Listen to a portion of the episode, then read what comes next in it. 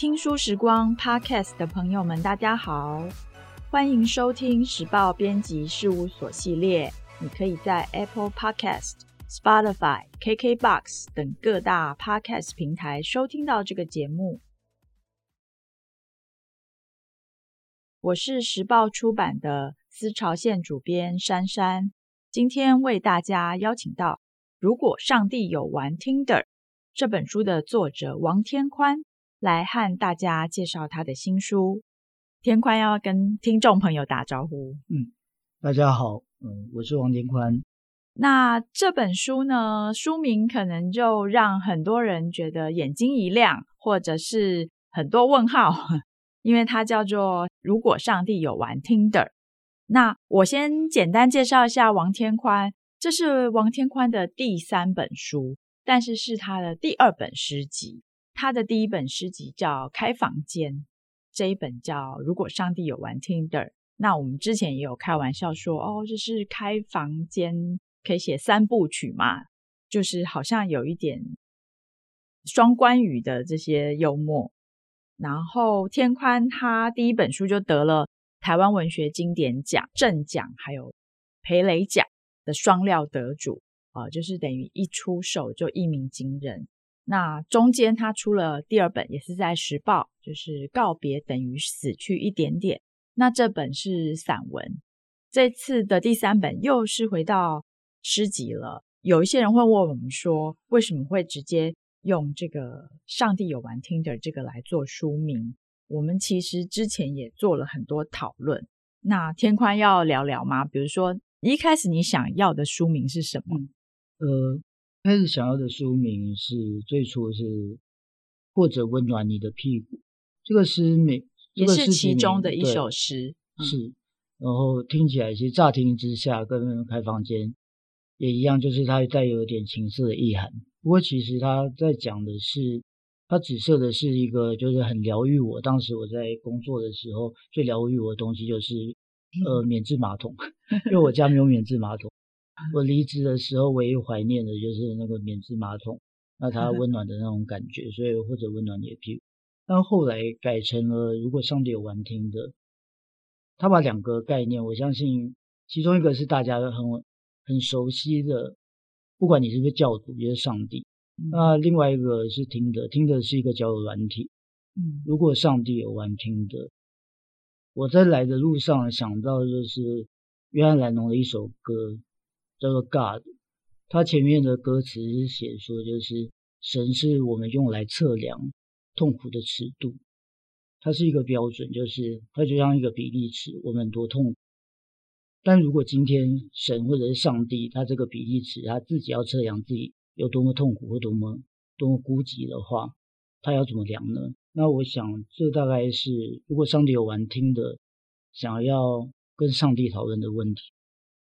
对，这本书就是收录了有大概有六十六十六十篇，对对对，六十篇的诗作，题材很多元。那除了讲交友软体，那也写了脸书跟一些社会的正义啊，然后父亲家人这部分也有，就很多题材。有没有哪一首诗，哪几首诗是你特别想要聊一聊，跟还没有看过诗集的朋友们介绍，我在里面写了一首，他的诗名称叫做杨英风。嗯，杨英风他是一个台湾一个蛮重要的一个画家。然后，其实我对他不了解，我到现在都没有看过他的画。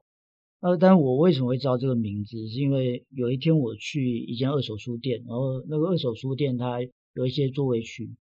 那我就坐在那个座位区上面休息，这时候我就刚刚好座位区在画册区旁边，我就看到看到有一本画册非常非常的厚，它是精装的，嗯，然后它上面写着杨英风全集，嗯，我并不知道杨英风是谁，但是我看着他那个全集，主要是它的厚度，我也没有拿起来，但我看那个厚度的时候，突然觉得这才是所谓的劳动，就是如果我们今天作为一个不管你是画画的或者写字的人，某种程度他是一个劳动者。那么杨英风他做的劳动，他可以变成一个，当他的全集，他的厚度，我那时候看了一下，他厚度可能超过十五公分，那就是他劳动的成果。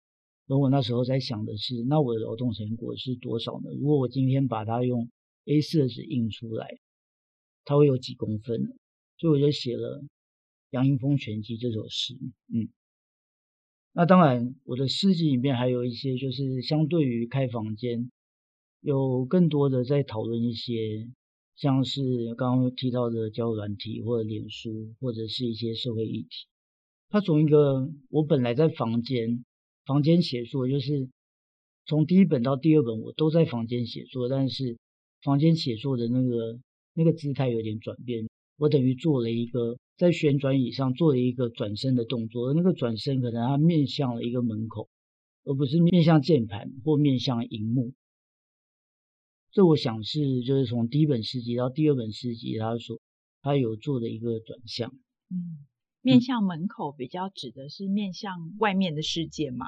对，但是这个面向外面的世界，它比较不一样的是，我可能并没有真的走出去，嗯嗯嗯，我只是侧了身，然后 我的手还在键盘上，嗯，我可能也没有办法走出去，因为我手还在键盘上，不然的话我就没有办法写出来了，嗯呃，大概是这样。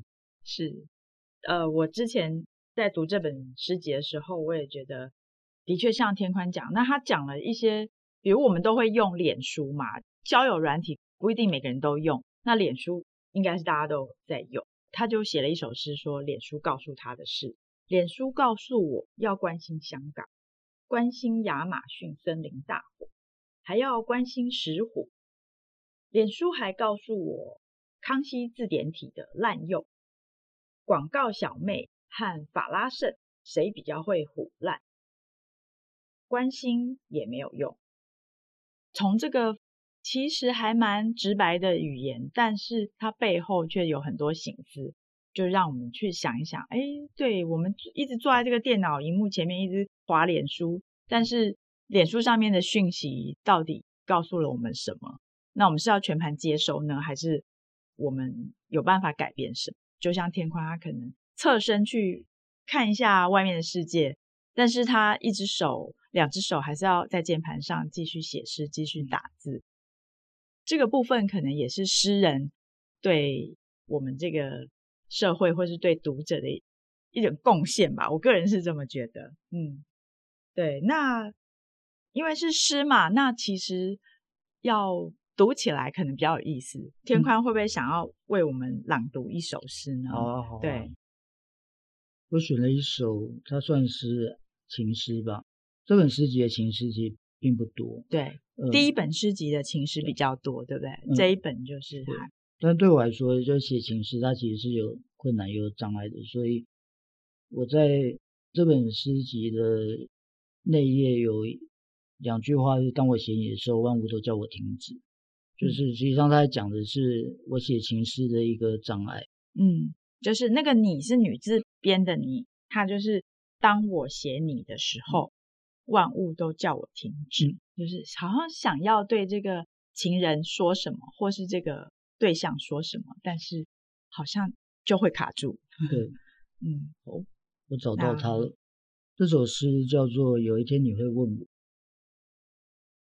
有一天你会问我，在那之前是什么，而我会告诉你，曾经有雨伞和脚踏车，你试图兼顾两者，爸爸和妈妈。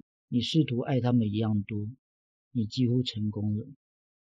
但历史总是残忍的，你自身的历史短得多，却没有办法跳过这一小段劫难。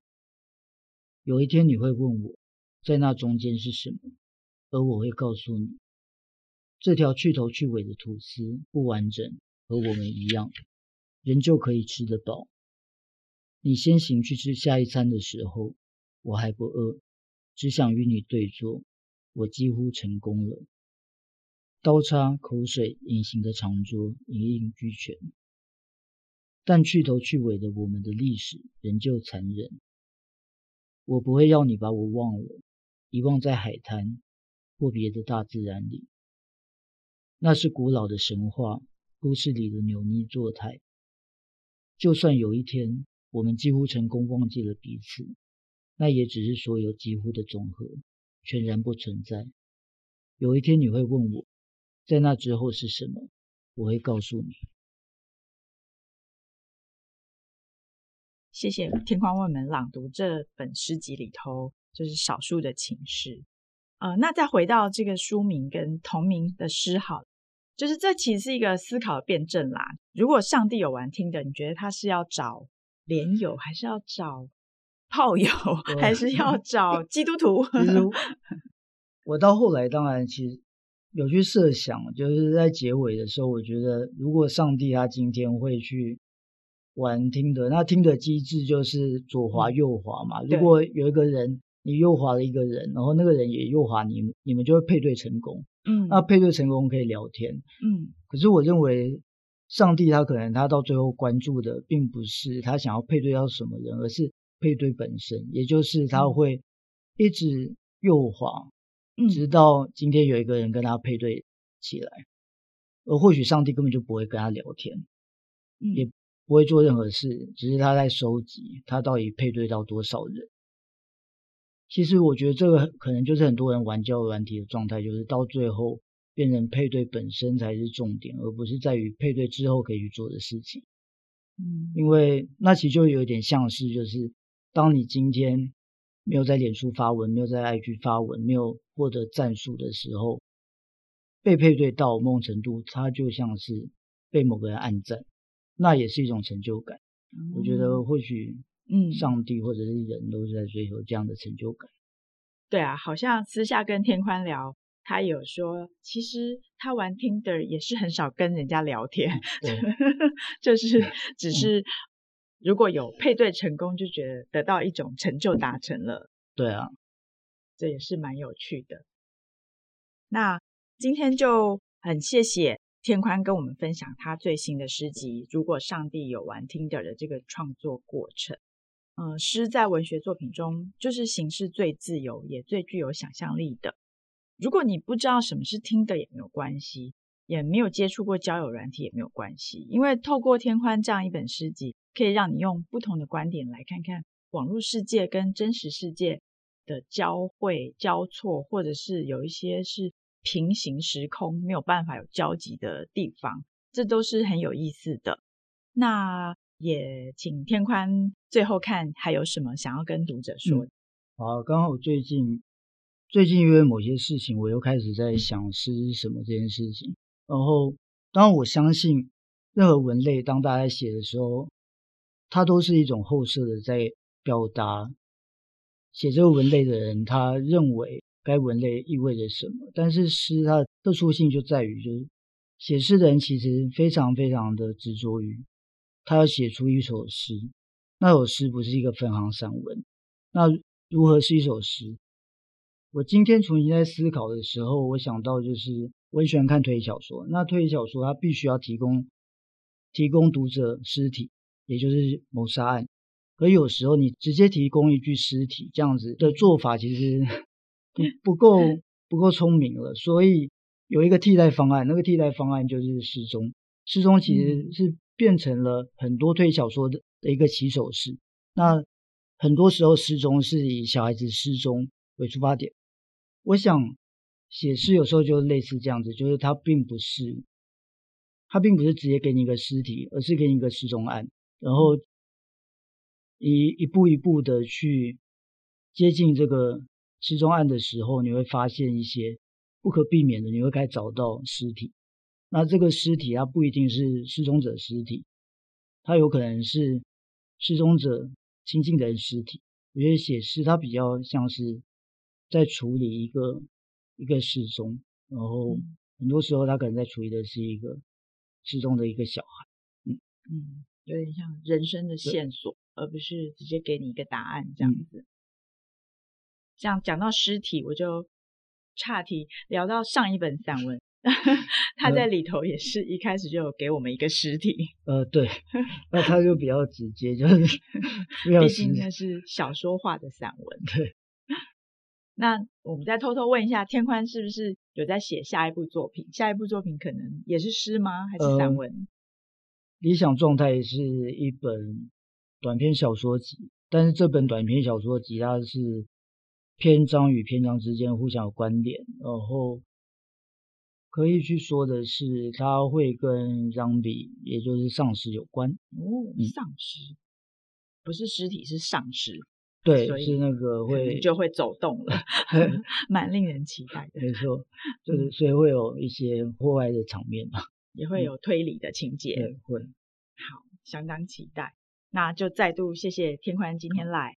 如果各位听众喜欢《如果上帝有玩听的》这本书，或者喜欢王天宽的作品，欢迎到 Instagram 上面 tag 时报出版，或搜寻脸书时报出版思潮线粉丝团，留言与我们分享。最后，如果这集 Podcast 的内容对你有帮助，请务必给我们五星好评哦！谢谢收听，拜拜，拜拜。